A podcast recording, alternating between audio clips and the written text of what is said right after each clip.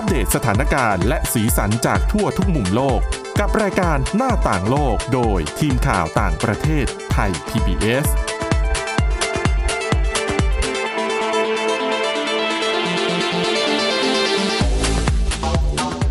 สวัสดีครับ ต้อนรับคุณผู้ฟังสู่รายการหน้าต่างโลกกับทีมข่าวต่างประเทศไทย PBS นะครับ วันนี้อยู่กับคุณกรีนจิราวัตรมาสุขและผมก้าวพงศธรสุขพงศ์ครับ ครับผม สวัสดีครับ มีหลากหลายเรื่องราวนำมาฝากกันในวันนี้นะครับ ทั้งเรื่องของปัญหาภายในเมียนมา แล้วก็บทบาทของอาเซียนในการแก้ไขปัญหาด้วย เพราะว่าตอนนี้การประชุมสุดยอดอาเซียนในช่วงปลายเดือนตุลาคม 26-28 ตุลาคมก็ใกล้เข้ามาทุกทีนะครับ มีพัฒนาการต่างๆ เกิดขึ้นมากมาย คุณกรีนมีเรื่องของ Facebook ที่เตรียมจะแบนบัญชี เพื่อแก้ปัญหาคุกคามทางเพศบุคคลสาธารณะด้วยนะครับ แล้วก็นักวิทยาศาสตร์ได้มีทฤษฎีจักรวาลของมนุษย์อาจจะอยู่ในห้องทดลองของสิ่งมีชีวิตชั้นสูง อันนี้น่าสนใจมากทีเดียวครับ อืมครับผมเรามาเริ่มกันที่ Facebook กันดีกว่าครับนะฮะ Facebook เนี่ยถ้าคุณผู้ฟังได้สังเกตเนี่ยช่วงเดือนสัปดาห์เนี่ยช่วงช่วงเนี้ยนะฮะ มันก็จะมีข่าวเกี่ยวกับ Facebook มากมายนะ ทั้งก่อนหน้านี้ก็มีข่าวเรื่องของ Facebook ที่เราเคยเอามาเล่าในรายการแล้วล่ะว่า Facebook เนี่ยเพิกเฉยต่อความรุนแรงที่เกิดขึ้นใน Facebook เพื่อกระตุ้นยอดเหมือนยอดคนเข้าอ่านอะให้มันสูงขึ้น รวมถึงความเขาเรียกว่าอะไรล่ะ ความไม่เท่าเทียมกันของมันมีคนมาเปิดเผยว่ามันมีระบบ Facebook VIP อะเป็นระบบที่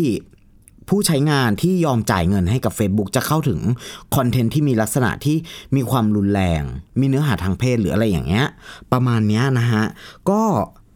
มีข่าวยังมาตอนเออออกมาอย่างต่อเนื่องเลยครับผมเหมือนกับข่าวนี้แต่ข่าวนี้เป็นข่าวในเชิงของบวกๆนะ เขาบอกว่า Facebook เนี่ยหลังจากที่ผ่านวิกฤตมันเยอะแยะเลยเนี่ยก็เตรียมแบนบัญชีที่โพสเนื้อหาคุกคามทางเพศบุคคลสาธารณะฮะเพื่อลดปัญหาการล่วงละเมิดในโลกออนไลน์ นะครับผมเขาก็บอกว่าไม่ว่าจะเป็นคนทั่วไป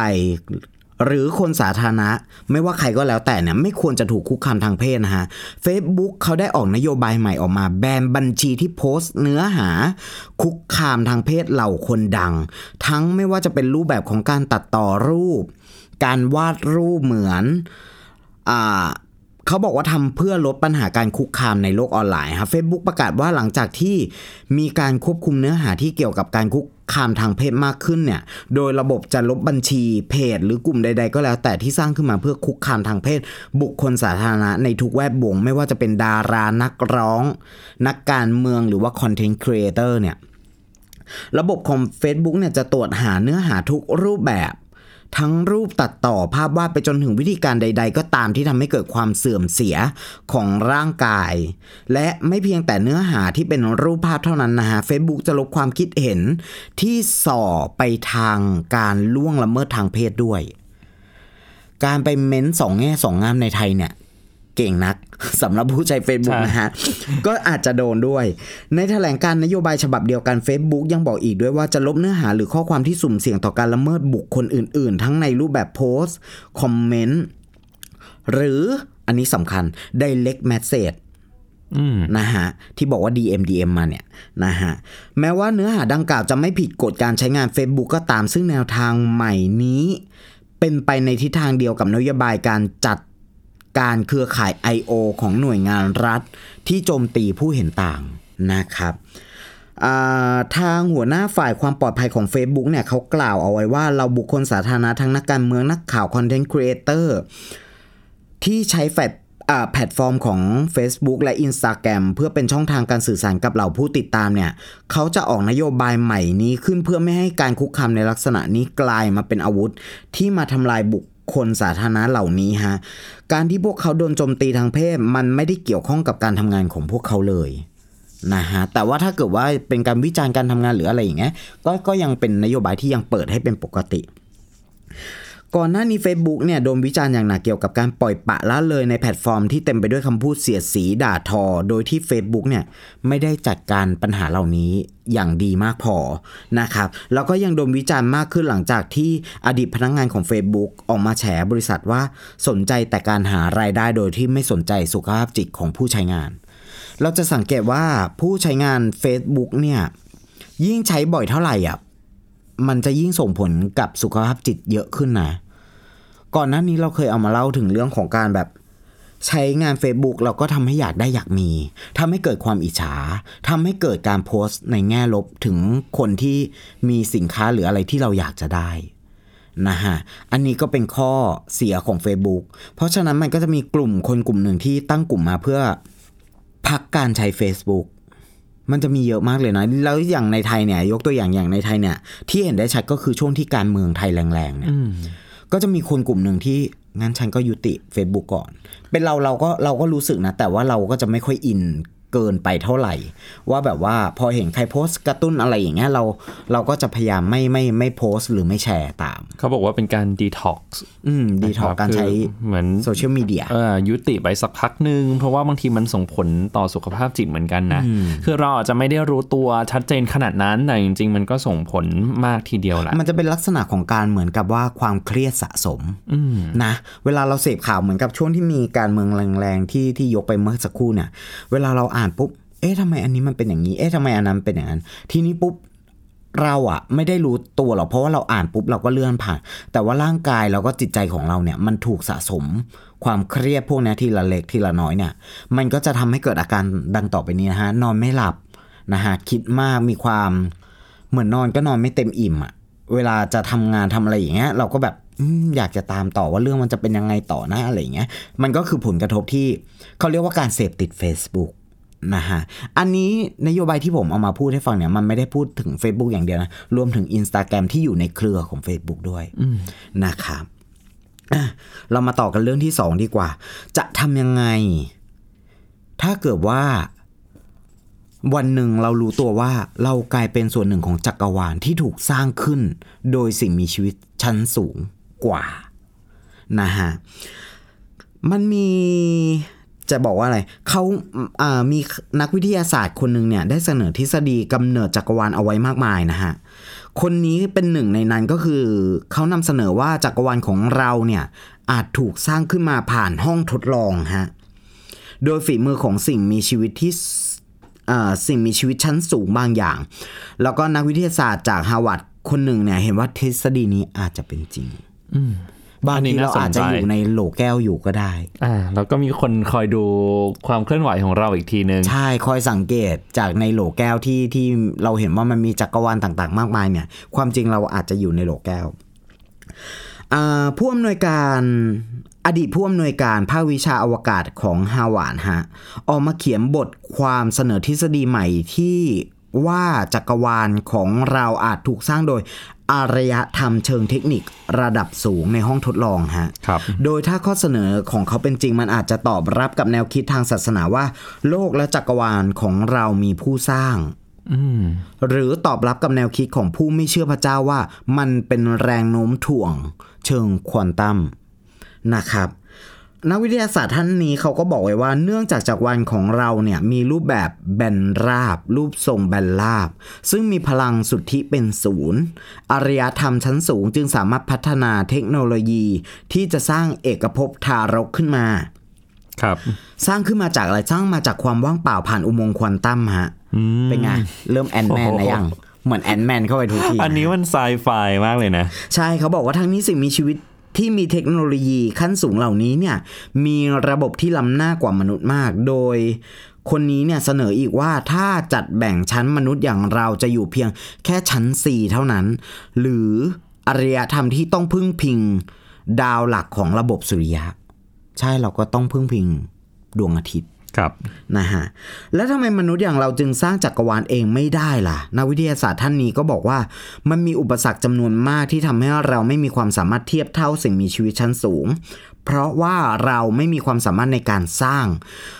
พลังงานมืดที่มีความหนาแน่นมากพอภายในพื้นที่ขนาดเล็ก ซึ่งเป็นความสามารถที่ทำให้สิ่งมีชีวิตชั้น A สร้างจักรวาลขึ้นมาได้อืมนะฮะก็คือ ความสามารถทางด้านเทคโนโลยีวิทยาการอะไรยังไม่ถึงนั่นแหละนะครับอย่างไรก็ดีเนี่ยนักวิทยาศาสตร์ท่านนี้ก็กล่าวเสริมว่าเผลอๆมนุษย์อย่างเราเนี่ยอาจจะเป็นสิ่งมีชีวิตชั้นดีก็เป็นไปได้นะ แย่กว่าซีอีก เพราะว่าพวกเราเนี่ยทำลายธรรมชาติซึ่งเป็นที่อยู่อาศัยของพวกเราบนโลกอ่าแล้วก็ขับเคลื่อนเทคโนโลยีที่ส่งผลเสียต่อที่อยู่อาศัยของตัวเราเองต่างจากสิ่งมีชีวิตที่อยู่ชั้น A และ B ที่ไม่ต้องพึ่งพาดาวหลักในระบบของพวกเขา และสามารถสร้างจักรวาลออกมาได้เอง ครับ ทีนี้มันก็เกิดคำถามว่าคุณคิดว่าทฤษฎีของนักวิทยาศาสตร์อ่านักวิทยาศาสตร์ท่านเนี้ย เป็นจริงหรือเปล่าฮะถ้าเป็นจริงจักรวาลของเราอาจจะเป็นสิ่งที่เกิดขึ้นจากในห้องทดลอง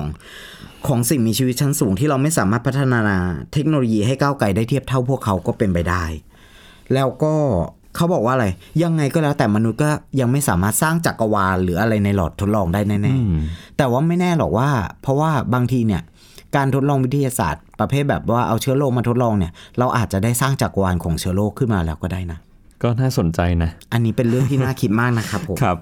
อะเอาละครับ เดี๋ยวช่วงต่อไปชวนคุยกันต่อเรื่องของการเมืองเมียนมานะครับ ผ่านมา 8 เดือนแล้ว หลังจากการรัฐประหารเมื่อวันที่ 1 กุมภาพันธ์ที่ผ่านมาแต่ดูเหมือนหลาย ๆ อย่างก็ยังไม่ได้มีความคืบหน้าเท่าที่ควร อาเซียนเองก็เผชิญกับแรงกดดันมากมายนะครับ เดี๋ยวช่วงที่ 2 มาคุยกันเรื่องนี้ครับ หน้าต่างโลกโดยทีมข่าวต่างประเทศไทย PBS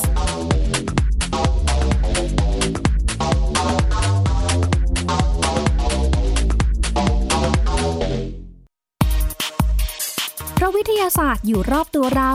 มีเรื่องราวให้ค้นหาอีกมากมาย เทคโนโลยีใหม่ ๆ เกิดขึ้นรวดเร็วทำให้เราต้องก้าวตามให้ทัน เดตเรื่องราวทางวิทยาศาสตร์ เทคโนโลยี และนวัตกรรม ที่จะทำให้คุณทันโลก กับรายการ s c i e n t e c h ทุกวันจันทร์ถึงวันศุกร์ทางไทย PBS Radio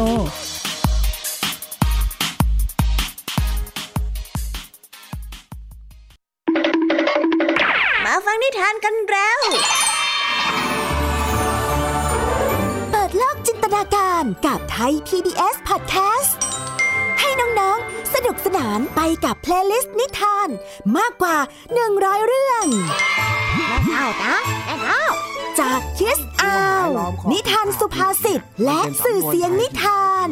ฟังได้ที่ www.thaipbspodcast.com และแอปพลิเคชัน Thai PBS Podcast ตั้งแต่วันนี้เป็นต้นไป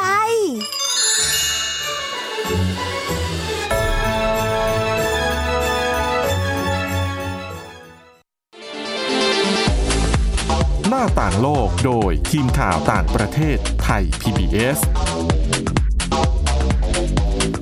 กลับมาสู่ช่วงที่ 2 ของรายการหน้าต่างโลกนะครับ ชวนคุยกันต่อเรื่องของการเมืองเมียนมา แล้วก็บทบาทของอาเซียนในการแก้ไขปัญหาภายในเมียนมากันบ้างนะครับ ตอนนี้ผ่านมาไม่ต่ำกว่า 8 เดือนหลังจากกองทัพเมียนมาทำรัฐประหารเมื่อวันที่ 1 กุมภาพันธ์ที่ผ่านมา แต่ว่า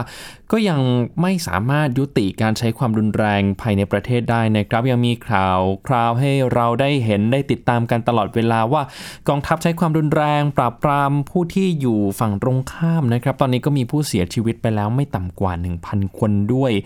บทบาทของอาเซียนเองก็ถูกจับตามองมากเป็นพิเศษในเรื่องนี้เหมือนกันนะครับ เพราะว่าเมื่อวันศุกร์ที่ผ่านมา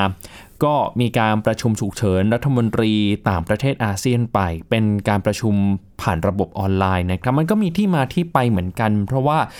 เมื่อช่วงปลายเดือนเมษายนที่ผ่านมาเนี่ยทางอาเซียนจัดการประชุม ตอนนั้นก็มี พลเอกอาวุโสมินออนไลน์เนี่ยเข้าร่วมการประชุมด้วยนะครับ เป็นการประชุมแบบตัวต่อตัว เห็นกันเห็นหน้ากันที่กรุงจาการ์ตาของอินโดนีเซียอย่างของไทยเรา คุณดอนปรมาตวินัยรองนายก รัฐมนตรีและรัฐมนตรีต่างประเทศก็ไปเข้าร่วมการประชุมนะครับ คือผลการประชุมจากครั้งนั้นเขาก็มีการบรรลุผลเรียกว่าฉันทามติ 5 ข้อ หรือว่า five point consensus นะครับ มีเรื่องของการยุติการใช้ความรุนแรง เรื่องของการหันหน้าเข้ามาเจรจากันอย่างสร้างสรรค์ แต่งตั้งผู้แทนพิเศษอาเซียนไป เพื่อ แก้ไขปัญหาต่างๆ ที่เกิดขึ้นในเมียนมานะครับแล้วก็อาเซียนจะคอยอำนวยความสะดวกให้ความช่วยเหลือทางด้านมนุษยธรรมสุดท้ายเนี่ยเขาบอกว่าผู้แทนพิเศษจะต้องเดินทางไปที่เมียนมาเพื่อพูดคุยกับทุกฝ่ายที่เกี่ยวข้อง ซึ่งก็รวมไปถึงองซานซูจีอดีตที่ปรึกษาแห่งรัฐ รวมถึงนักการเมืองของ NLD คนอื่น ๆ ด้วยนะครับทีนี้ผ่านมาตั้งแต่เมษามาจนถึงเดือนนี้ก็คือตุลาคม ยังไม่มีมีความคืบหน้าอะไรเลยนะครับใน 5 ข้อฉันทามติที่บรรลุกันไปเนี่ยทำได้จริงก็แค่ข้อเดียว คือการแต่งตั้งผู้แทนพิเศษอาเซียนขึ้นมา เป็นตัวกลางในการอำนวยความสะดวก เพื่อแก้ไขปัญหาในเมียนมา ผู้แทนพิเศษคนนั้นก็คือเอริวันยูซอฟนะครับเป็นรัฐมนตรีต่างประเทศของบรูไนทีนี้เรื่องมันก็เกิดขึ้นครับหลังจากที่โอเค ฉันทามติก็ยังไม่ได้บรรลุผลทั้ง 5 ข้อ ตัวผู้แทนพิเศษกำลังจะมีแผนการเดินทางเยือนเมียนมานะครับ เมื่อวันที่ 11 ถึง 14 ตุลาคม ทีนี้ก็ยื่นจดหมายไป บอกว่าจะขออนุญาตเดินทางเข้าไปในเมียนมานะ เพื่อไปพบกับบุคคลต่างๆ ก็แนบรายชื่อไปด้วยนะครับ แน่นอนว่าหนึ่งในบุคคลที่ต้องการพบก็คือองซานซูจีเนี่ยแหละอดีตที่ปรึกษาแห่งรัฐ ทางการเมียนมาเห็น รายชื่อบุคคลที่ต้องการพบแบบนี้ก็ปฏิเสธสิครับ แล้วก็ปรับแผนใหม่ให้กับผู้แทนพิเศษเลยนะครับบอกว่าถ้าจะเดินทางเข้ามาก็ต้องใช้แผนที่เมียนมาเนี่ยปรับให้ใหม่ แล้วก็ไปติดต่อกับพรรคการเมือง รวมถึงสมาชิกจากเอ่อทางการจากรัฐบาล จากสมาชิกพรรคอื่นๆเนี่ยนะครับเพื่อที่จะให้ผู้แทนพิเศษได้เข้าพบ พอผู้แทนพิเศษเห็นแผนที่ปรับใหม่ก็รู้สึกว่าอ้าวก็ สมาชิกของพรรคการเมืองเหล่านี้มันไม่ได้เป็นคู่ขัดแย้งโดยตรงอะจะไปพบทำไมเข้าใจไหมครับ เพราะว่าถ้าไปพูดคุยมันก็ไม่ได้ประโยชน์อะไรครับคนที่เป็นคู่ขัดแย้งโดยตรงก็คืออะวินมิน อดีตประธานาธิบดีเมียนมาเนี่ยแล้วก็แล้วก็องซานซูจี ก็เป็นคนที่ขัดแย้งโดยตรงกับเรื่องนี้ทำไมถึงไม่เปิดโอกาสให้ไปพบทางโฆษกกองทัพเมียนมาก็ออกมาชี้แจงนะครับว่าสาเหตุที่ไปพบไม่ได้ เพราะว่าซูจีก็ มีคดีติดตัวอยู่หลายคดีมากทีเดียว ไม่สามารถให้พบได้จริง ๆ แล้วทางกระทรวงการต่างประเทศเมียนมาก็ย้ำนะครับว่า คือผู้แทนพิเศษเนี่ยจะเดินทางเข้ามาก็ได้ยินดีต้อนรับเลย แต่ว่าจะให้ไปพบกับซูจีก็คงจะทำไม่ได้จริง ๆ เพราะว่าบางเรื่องก็อยู่นอกเหนือจากกรอบทางกฎหมายเหมือนกัน และการไปพบแบบนี้ก็อาจจะละเมิดกฎหมายที่ใช้อยู่ในปัจจุบันด้วยนะครับ เพราะฉะนั้นก็เลยเป็นเรื่องเป็นราวกันขึ้นมานำมาสู่การประชุมเมื่อวันศุกร์ที่ผ่านมาเนี่ยแหละครับถกกัน2 ชั่วโมงได้นะครับตั้งแต่ 6 โมงเย็นถึง 2 ทุ่มเวลาไทยเราเนี่ย ผลการประชุมออกมา ก็ระบุเอาไว้ชัดเจนว่า โอเคสรุปแล้วอาเซียนเนี่ยจะไม่เชิญพลเอกอาวุโสมินอองไหลมาเข้าร่วมการประชุมสุดยอด ในวันที่ 26 ถึง 28 ตุลาคมนี้นะครับ แต่ว่าจะใช้วิธีการอื่นก็คือการเชิญผู้แทนที่ไม่ได้มาจากฝ่ายการเมืองหรือว่า non political representative นะครับคำนี้ก็มีปัญหาเหมือนกันแล้วก็เป็นที่ถกเถียงกันอยู่ในเวลานี้ว่าสรุปแล้ว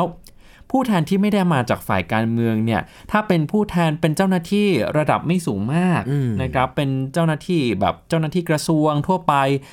เดินทางไปในนามของรัฐบาลเมียนมาจะถือว่าเป็นผู้แทนที่ไม่ได้มาจากฝ่ายการเมืองหรือเปล่า มันก็มีการถกเถียงกันในเรื่องนี้เรื่องของการใช้คำเหมือนกันนะครับ หลายคนก็บอกว่า โอ้ความการขยับตัวของอาเซียนในครั้งนี้ถือว่าเป็นการขยับตัวครั้งสำคัญนะคุณกรีน เพราะว่าเดิมทีเนี่ยเราไม่เคยลดความสำคัญหรือว่าดาวเกรดชาติสมาชิกแบบนี้มาก่อน ถึงขั้นไม่ให้ผู้นำทางรัฐบาล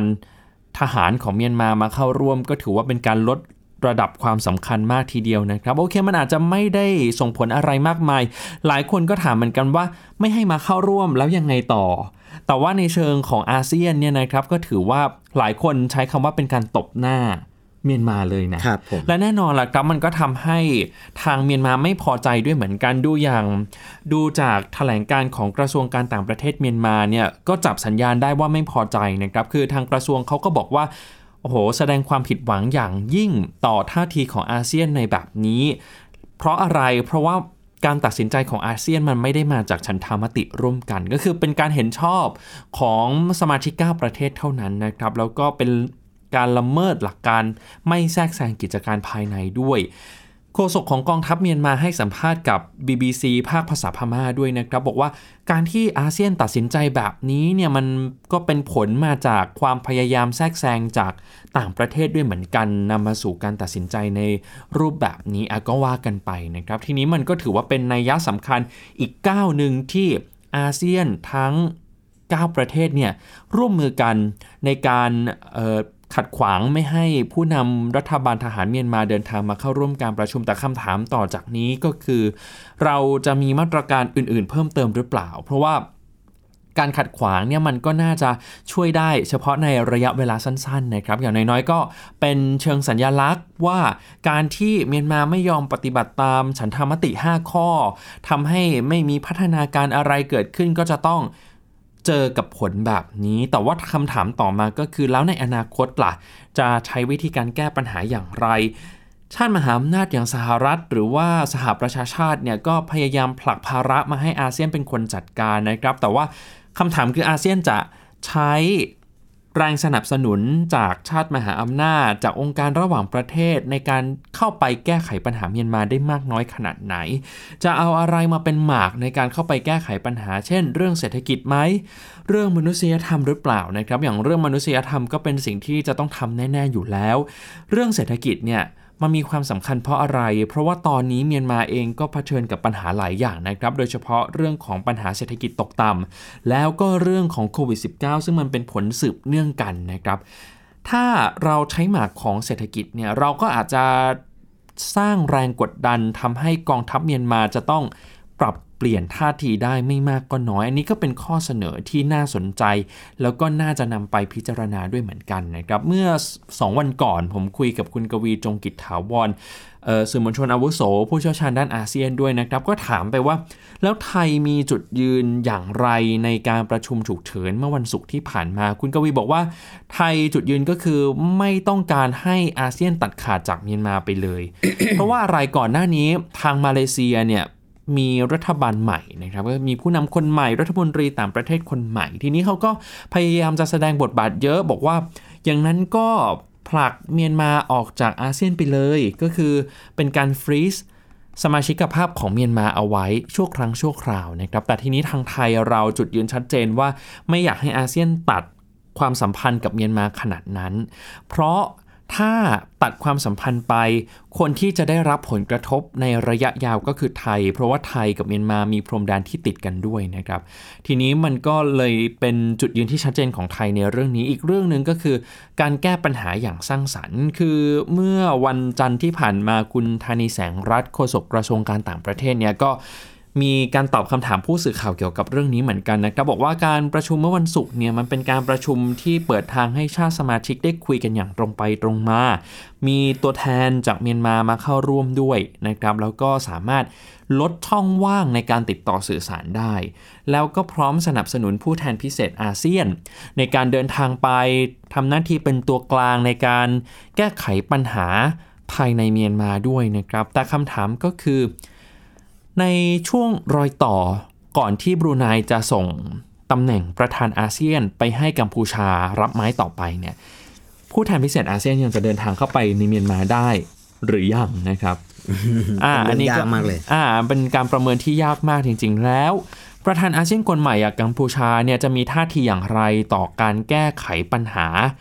ภายในเมียนมา เรื่องนี้ก็มองได้เป็น 2 ทางอีกนะครับอย่างคุณกวีเนี่ยมองว่า ทางประธานอาเซียนคนใหม่ก็คือกัมพูชาน่าจะแอคทีฟมากในการแก้ไขปัญหานี้ เพราะว่าสมเด็จฮุนเซนเองก็ดูจะคล่องตัวมากกว่าท่านสุลต่านโบเกียของบรูไนด้วยนะครับ ด้วยระบบการปกครองต่างๆ แต่คุณสุภลักษณ์การจนะขุนดีเนี่ยสื่อมวลชนอาวุโสอีกคนหนึ่งนะครับ ที่เชี่ยวชาญแล้วก็ติดตามสถานการณ์ในเมียนมาบทบาทของอาเซียนอย่างใกล้ชิดเนี่ยก็มองว่า ท่าทีของกัมพูชาเองก็น่าเป็นห่วงเหมือนกันในการแก้ไขปัญหาในเมียนมา ต้องดูว่าจะ active มากขนาดไหนนะครับ คือตอนนี้เป็นสถานการณ์ที่หลาย ๆ ประเทศไม่ใช่แต่เฉพาะสหรัฐ หรือว่าสหประชาชาติเท่านั้นนะครับ ทางจีนเองก็จับตามองเหมือนกันเราจะสังเกตเห็นว่าจีน สหรัฐ หรือว่าชาติมหาอำนาจต่าง ๆ เหล่านี้ไม่ได้ลงมาเล่นด้วยตัวเองอย่างชัดเจนนะครับ จีนเนี่ย เป็นบริบทที่พิเศษหน่อยก็คือเขาเข้ากันได้กับทุกรัฐบาลอยู่แล้ว ใครจะขึ้นมาเนี่ยจีนสามารถมีความสัมพันธ์ที่ดีด้วยทั้งหมด ส่วนหนึ่งก็เพื่อผลประโยชน์ของตัวเองเหมือนกันนะครับอันนี้ก็เป็นสิ่งที่เราคงต้องติดตามกันต่อไปแหละว่ามันจะส่งผลอย่างไรต่อไปในอนาคตนะครับ เพราะว่ามันกระทบต่อความมั่นคงทั้งภูมิภาคเลย อันนี้ก็ปฏิเสธไม่ได้เหมือนกัน แล้วก็การประชุม สุดยอดผู้นำอาเซียนในช่วงปลายเดือนนี้ จะมีอะไรที่มันเป็นรูปธรรมมากขึ้นหรือเปล่า ในการแก้ไขปัญหาเมียนมา การขยับตัวก้าวแรกเนี่ยเป็นสิ่งที่ดีนะครับ แต่ว่ามันไม่ใช่ว่าขยับตัวแค่นี้ แล้วจะเพียงพอต่อการกดดัน ในระยะยาวมันก็ต้องมีมาตรการอะไรที่เพิ่มมากขึ้นเหมือนกัน ในการกดดันเมียนมาให้ปรับเปลี่ยนท่าทีต่อไปนะครับอะเอาละครับมันเวลาเหลือน้อย